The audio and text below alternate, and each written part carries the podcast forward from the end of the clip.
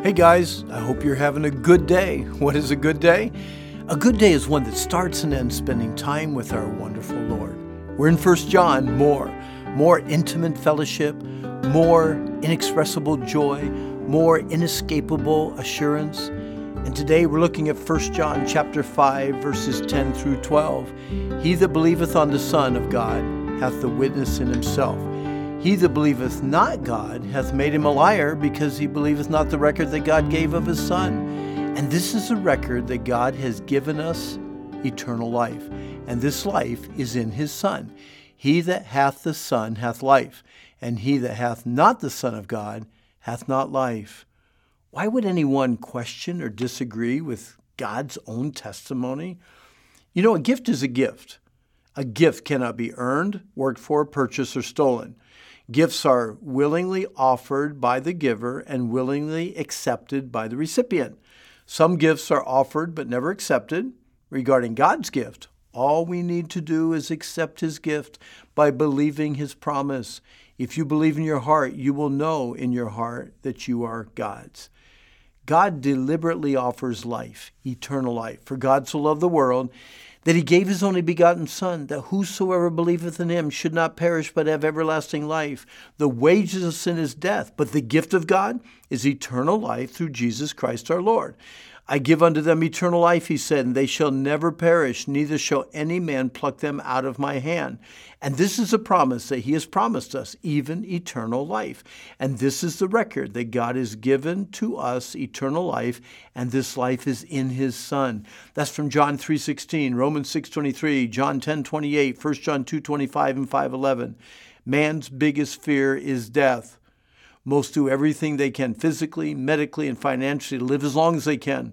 The fact of death of a loved one results in grief, hurt, and anguish of heart that seems like it will ache forever. The fear of death is a dread that is magnified by worry, anxiety, and ever escalating stress. Do, do you fear death? I hope not. Now, not everyone fears death, and Paul is a classic example.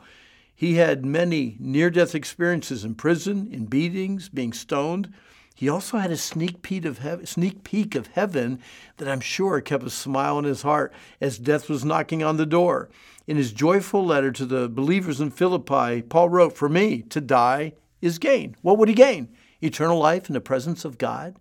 What would he gain? Eternal life in the absence of pain and suffering?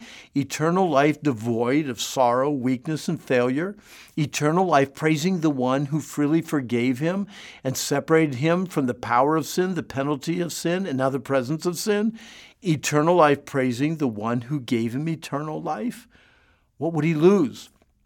Potential of repeated imprisonments, countless beatings, a repeat of 195 more lashes, being stoned, shipwrecked, left for dead, in danger from rivers and robbers, hardships, sleepless nights, hunger, thirst, cold, much more. Why? Because not only did he say to die is gain, he also said, get this, for to me to live is Christ. God has gone on record and testified that Jesus Christ is his eternal Son.